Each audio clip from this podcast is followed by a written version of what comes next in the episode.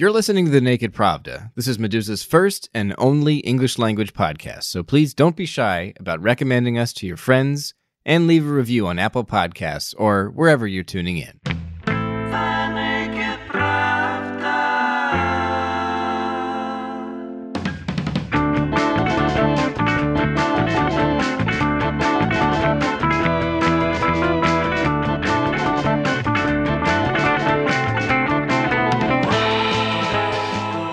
Welcome to The Naked Pravda, a podcast that highlights how Meduza's top reporting intersects with the wider research and expertise that exists about Russia. I'm your host, Kevin Rothrock, again, and I'm still the managing editor of Meduza's English language edition. Fingers crossed that that stays true for forever. On today's show, we'll be talking about how Russia's efforts to contain the spread of coronavirus have impacted the country's justice system, specifically the courts, the jails, and the prisons.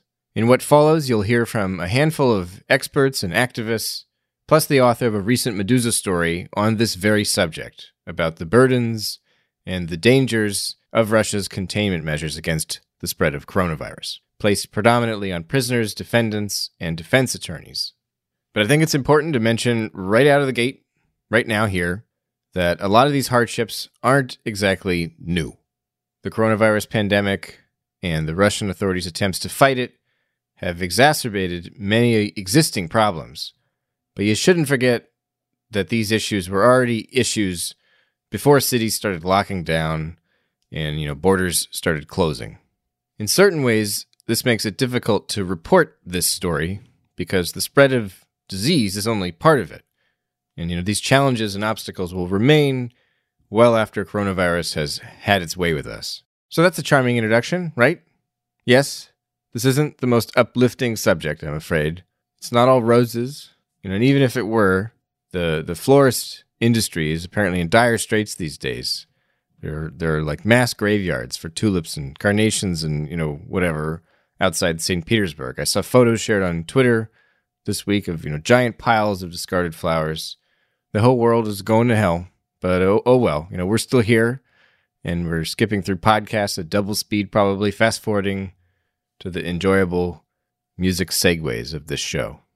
Anyway, last month on March 18th, in an effort to curb the spread of coronavirus, Russia's Supreme Court imposed a moratorium on all hearings across the nation's judicial system, except for what it called particularly urgent cases. That sounds neat, right? What's an urgent case? According to the Supreme Court, these are cases relating to the imposition, extension, cancellation, or revision of pretrial restrictions, the protection of the interests of a minor or person legally unfit to stand trial, a legal representative's rejection of life saving medical intervention, and other stuff. And here's the really fun part individual judges get to decide what qualifies as urgent. As you might imagine, this has led to some interesting results. There's this one lawyer who told me that uh, judges haven't uh, prioritized cases involving minors, although the Supreme Court advised so. And it piqued my interest. That's Liliya Yapparova, an investigative journalist at Meduza who wrote an article earlier this month titled Law and Order Under Lockdown How the Coronavirus Quarantine is Making It Even Harder to Find Justice in Russia's Courts. As she learned more about this story, she says she came to view the quarantine measures against COVID 19 as a kind of gift to Russia's legal system. I thought, well, um, uh, there is uh, the main point of the coronavirus quarant- quarantine for the Russian court system, uh, that it gives uh, the system the gift of deniability. For example, people interrogated without legal representation, it's okay, it's quarantine uh, defendants not being able to appear in courtrooms well, it's quarantine, police detaining defense attorneys in the streets because they violated self isolation requirements. Well, right in the middle of a pandemic, who cares about some lawyers? Um, and everything becomes insignificant in the face of the disease. And you know, bad things tend to happen when Russian judges are left unsupervised. And by now they've been already left and supervised for a month. So good knows. Restrictions on movement during the pandemic have made it particularly hard for defense attorneys in Russia to do their jobs. There are hearings happening now across the country without courtroom audiences, without defendants, and sometimes without even witnesses or the defense attorneys, several lawyers told Liliya. Defense attorneys all across the country literally uh, risk their lives to try to stop the judicial system from uh, going completely completely corrupt they uh, basically violate uh, self isolation requirements right now. Russia's coronavirus containment me- measures limit the lawyers, not the prosecutors. This is a hell of a thing when you think about it. Imagine that you've been arrested and you're waiting for your hearing, or maybe you're in prison and you're waiting for parole. If your case manages to be heard on urgency grounds, the whole thing could go ahead not only without you in the courtroom, but in certain circumstances without even your lawyer in the courtroom. And for human rights activists in Russia right now, this is what they're dealing with on a daily basis. I'm Kirill Koroteev, and I'm the head of international practice at the Agora International Human Rights Group, which is a group that unites over 100 lawyers working in different countries on public interest human rights cases. Kirill says the problems defense attorneys face in Russia, under all the self isolation regulations now, are no joke. Even lawyers can be prevented from traveling, so parties and lawyers cannot travel across their city or across the country because, well, you may be represented by by a lawyer that is several hundred miles away from you.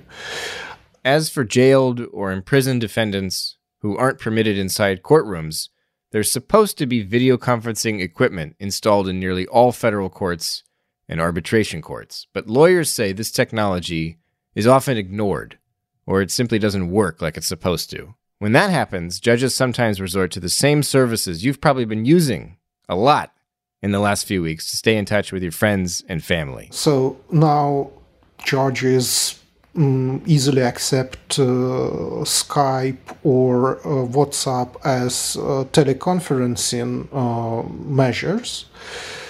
That probably eases the administration of justice, where you know, it is not necessarily to call a dozen of witnesses, where the judge is only to hear the parties on matters of law and fact.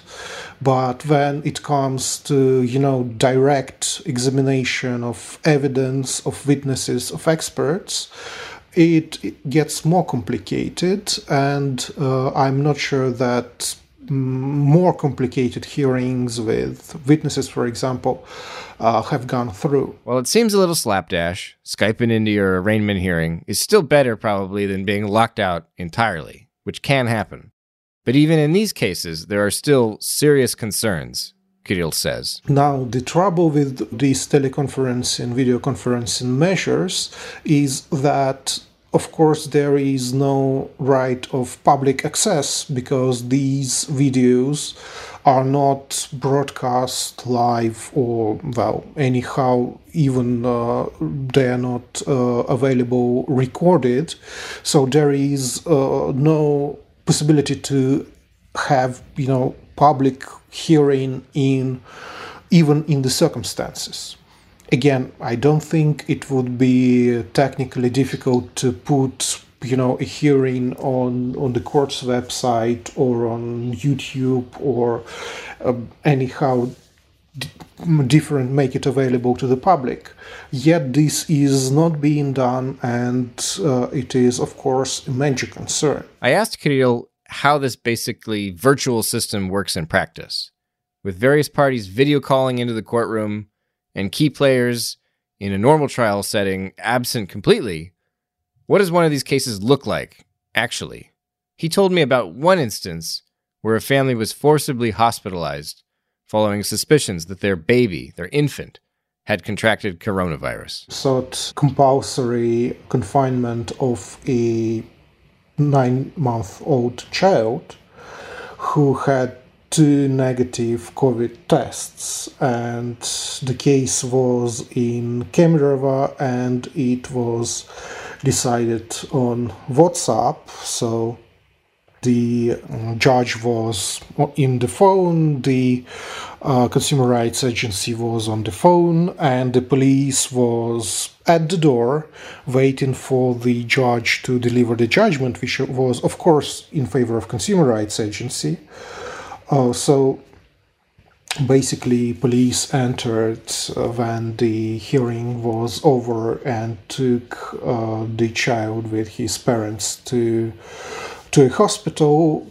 Again, they spent three days in hospital, deprived of their liberty for, again, no reason because the tests were negative. Yet, uh, well, when the third test came that was also negative, they were fortunately released. But it was like, yes, um, you have a phone conversation, and then police enters because it was waiting at the door.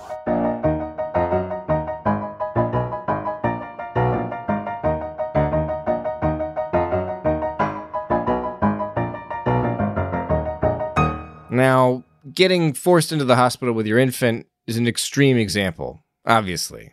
But Russia's containment measures against coronavirus have made other ripples in people's lives as well. Valentina Dekhtyarenko, a project manager at the Open Russia Human Rights Group, told me that the new conditions in many cities have made it even easier for courts to impose fines on people for things like supposedly objectionable speech online. In the city of Petrozavodsk in northwestern Russia, Open Russia recently worked with a woman facing these circumstances. She was convicted for writing a, a comment uh, in support of the anarchist. Last week it was appeal of her sentence, but she couldn't attend because uh, now even in the city uh, there is a problem with transport. It doesn't work sometimes because of quarantine. Uh, and also she lives uh, with a small child and it's dangerous to go out uh, anywhere so judgment uh, wasn't changed she still have to pay the huge fee uh, we helped her with crowdfunding, but nevertheless, and the court didn't have the opportunity to hold a conference call, so she couldn't come and uh, defend her rights in court by her own. Since major cities started limiting residents' movements and imposing self isolation requirements, there have also been a handful of incidents where police officers arrested people walking their dogs.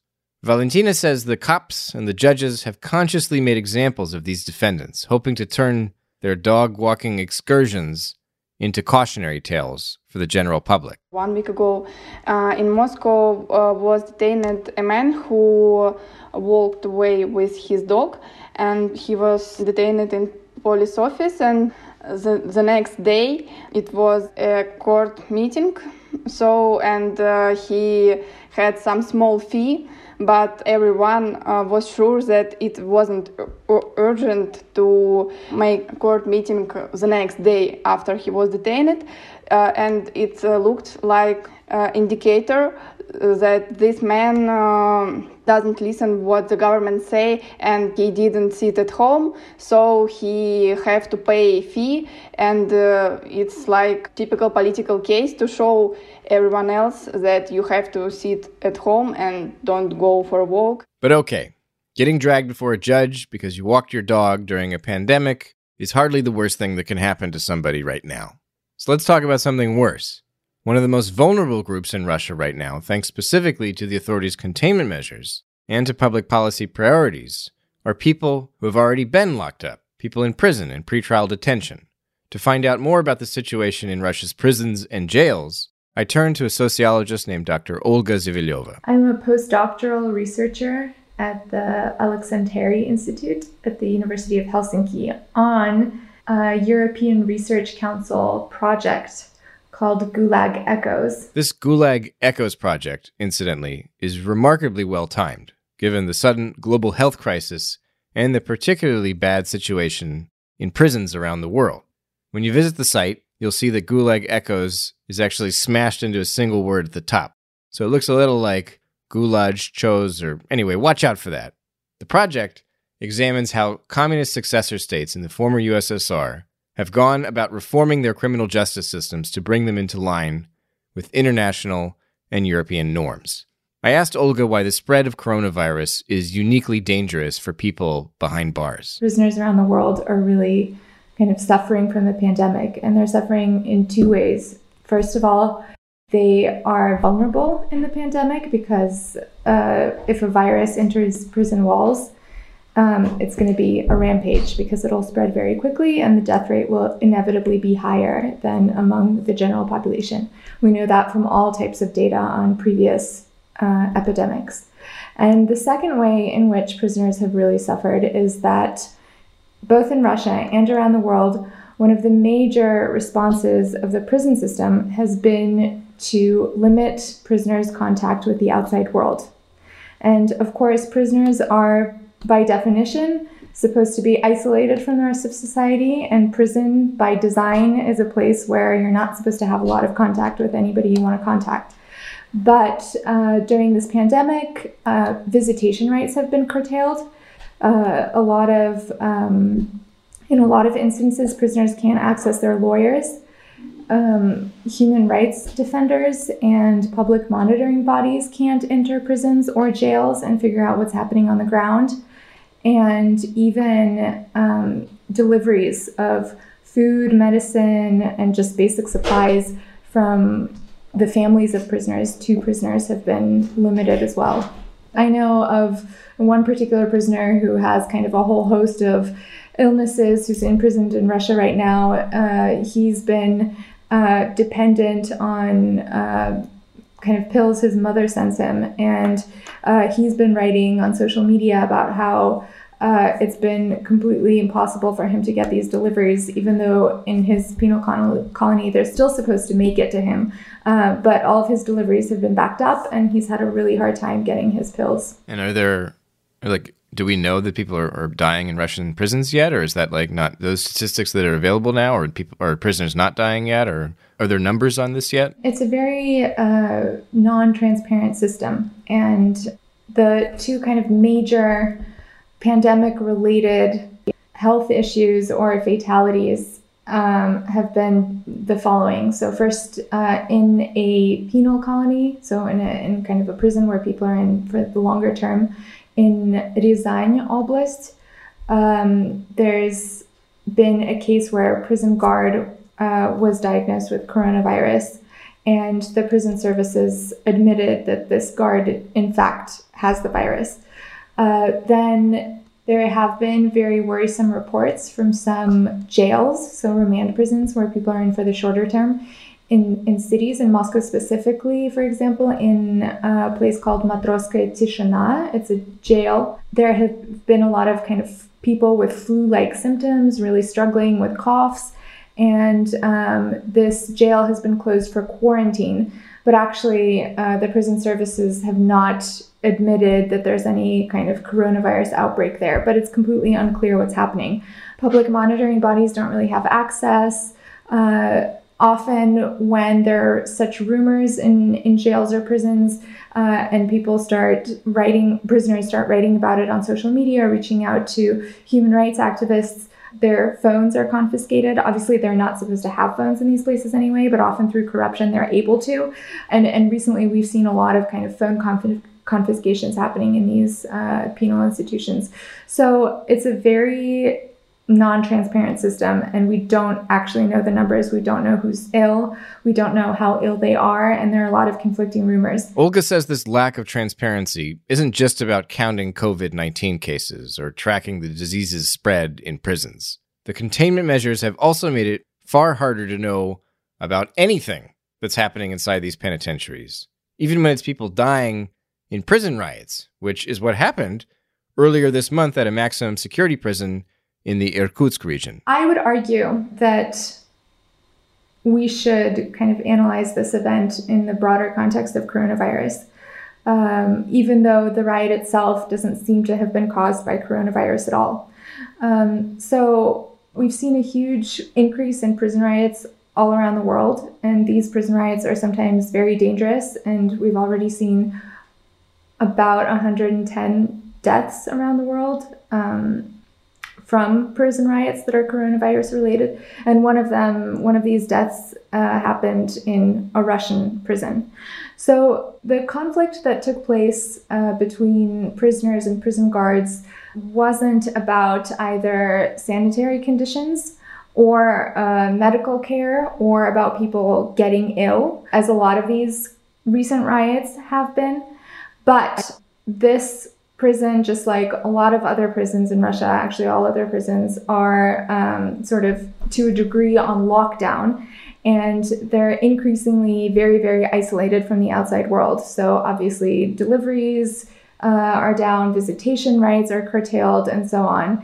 Uh, and importantly, these public monitoring bodies and human rights workers can't actually access these people, can't go to the prison, lawyers can't talk to uh, the prisoners. And um, this is producing this kind of hyper isolation in which conflicts can be exacerbated. Prisoners are especially vulnerable to the actions of prison guards, they're even more vulnerable in the face of corruption and violence. And um, here we saw a giant violent outbreak. And even now, public monitoring bodies are having a very hard time accessing the prison and getting there just to figure out what exactly happened. How many people actually died? Because it seems like it was one death, but we don't even know how this person died. We don't even know for sure where um, the people who started the riot are at the moment because they were sent out of this prison. They seem to be in a remand prison in the region, but nobody's confirmed this because the remand prisons are in lockdown and they're not letting anyone in. So you can see how this whole pandemic lockdown is actually really exacerbating the situation with transparency, violence, corruption, and so on. I study prison, prison medicine in Russia and uh, relationships between uh, prisoners and prison officers and uh, prison authorities. That's Ksenia Runova, a junior researcher at the Institute for the Rule of Law at the European University at St. Petersburg. I asked her how exactly healthcare in Russian prisons falls short of what's needed to tackle the spread of coronavirus? The, the problem is the poor quality of prison medicine uh, in Russia, uh, not only in epidemic situation, but always. In Russia, um, prison medicine is a part of uh, the penal system, and prison medicine is not connected with civil medicine. Prison hospitals have very few medical equipment, in particular ventilators and coronavirus protective equipment it's uh, doubtful that the government will help uh, prisoners and uh, prison hospitals with that. Also, um, if prison officers and doctors would want to send inmates to a civil hospital, uh, it is possible, but it will be difficult to organize because some prison officers must escort them to hospital and then guard them in this hospital. Uh, but there are not special, no special guards for this purpose. In the grand scheme of things, how how important would you say the health and the well-being of prisoners is in, among the Russian sort of general public? I mean, this is obviously this is a an issue in every country prisoners' rights and how much the general public bothers to care and so on. Is this on people's radar in Russia right now? Do, are, are people concerned about the prison population, or is that the last of their worries right now? I think that this um, that bother only uh, human rights defenders and uh, maybe uh, researchers and some uh, people like that. And um, I think that um, and and for government uh, the same situation um, because in current situation the government and people uh, pay attention to the difficulties of um, vulnerable segments of the population after all others because they have problems too and the government and people they uh, value this problem more. Uh, because of that and in different countries not only in russia um, uh, the most vulnerable categories are homeless people prisoners and um, sex workers and some something like that and uh, yeah hearing all this I've found myself asking what government authorities are supposed to do with their prison populations during this pandemic. In countries across the world, not just in Russia, certainly, COVID 19 poses a massive threat to this vulnerable group. But what's the best policy if the options range between emptying the prisons and locking them down tighter than ever? Olga Zeveleva says sweeping amnesties would be a good idea in Russia. I mean, prison systems are very different, and maybe there's no kind of uniform recipe to what should be kind of the, the route forward. But um, even having said that, I think after all of the kind of monitoring and research I've done, I would say I'm kind of on the side of people who argue for amnesties. Uh, now, ironically, amnesties are not the kind of uh, democratic route forward necessarily, because the first countries to implement amnesties were Syria, Bahrain, uh, Iran had an amnesty, I think. I don't really know why this happened. This could be something about uh, prison overcrowding and their fear uh, that the pandemic will spread extremely quickly in prison walls. Maybe they don't want any responsibility for the health of these people, so they're keen to let everybody out quite quickly.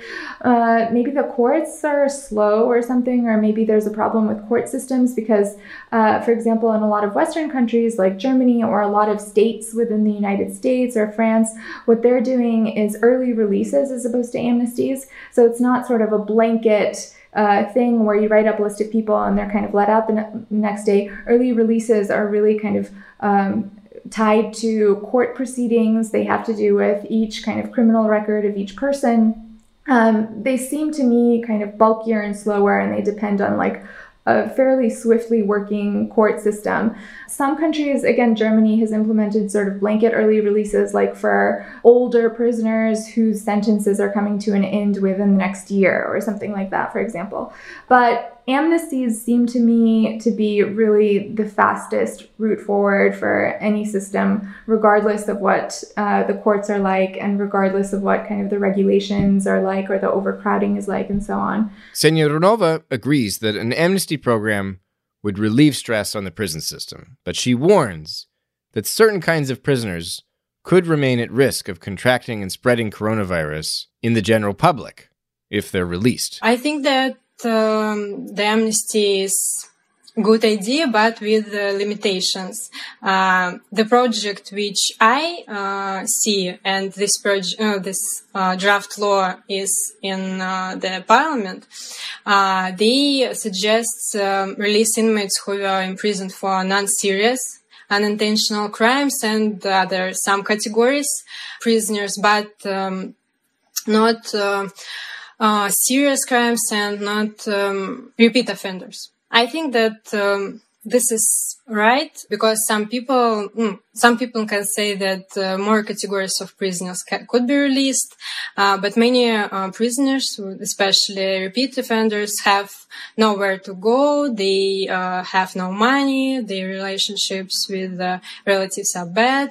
And um, quite possible they will not be able to comply with self-isolation and social distancing rules. It can be dangerous uh, to release them, and the government uh, should help them inside prisons. These uh, repeat offenders, which mm, we can't uh, release, or provide them with financial support after release. In other words, Russian policymakers have their hands full when it comes to this pandemic and the nation's prisons. To make matters even more complicated, there are instances now where prisoners are moved within the jail system in Russia to try to keep them from being exposed to possibly infected populations at certain jails or certain prisons. But even these well intentioned policies can have unfortunate consequences, as Olga Zeveleva explains. In Moscow specifically, but in Russia more broadly, the prison system is really trying to contain the virus, and that's what all the uh, limitations on visitations are about, and so on.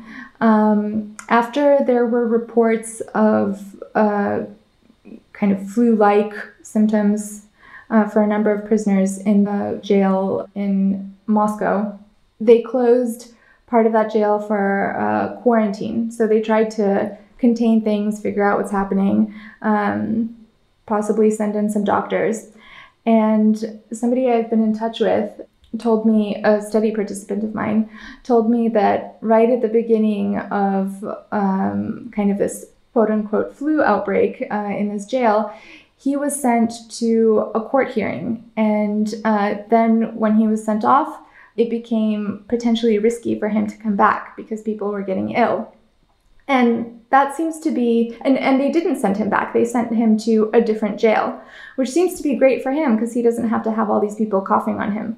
Um, however, uh, he's been in that jail for five years which is a whole other issue because people shouldn't be spending uh, five years in a jail or a man prison. But he's been there for five years and he has a lot of stuff there that he's just accumulated. It's all in his room.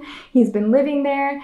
And all of a sudden he was basically locked out of this of this place. They didn't let him back in. All of his stuff was there. And because they were organizing kind of uh, quarantine for those who'd fallen ill in that space, they just removed all of his stuff and threw it out his documents, all of his things. He was off in a different jail without any kind of change of clothes, toothbrush, anything. And now, when he's due to come back after the quarantine is over to this uh, jail where he spent five years, he's not going to have any of his, his things there. So, um, while they've kind of tried to keep him safe from all the sick people, um, they've also done this horrible thing of just um, throwing away all of his belongings.